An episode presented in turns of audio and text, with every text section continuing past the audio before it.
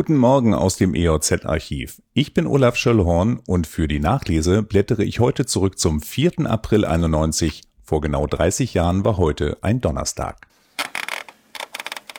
Anderthalb Jahre nach seinem Debüt im Westfernsehen steht der ehemalige DDR-Showmaster Wolfgang Lippert vor seinem bisher spektakulärstem Einsatz.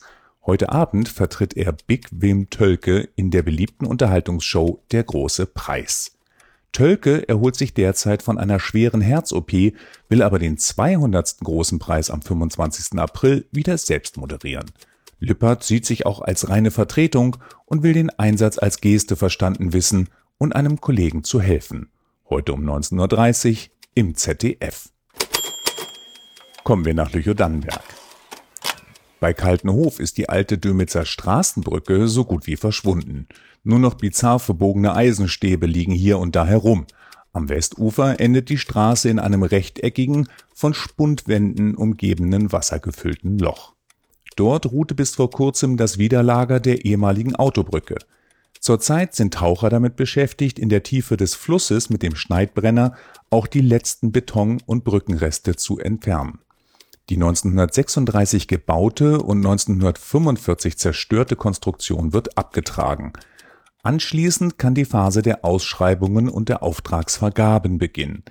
Das zuständige Straßenbauamt Lüneburg rechnet für den Herbst des laufenden Jahres mit dem Baubeginn der neuen Brücke über die Elbe in Richtung Dömitz. Während der vergangenen Tage häuften sich die Jubiläumsmeldungen in der EOZ und auch aus dem Köring Verlag gibt es eine solche. Seit 40 Jahren ist der Anzeigenleiter Günter Böhme im Verlag.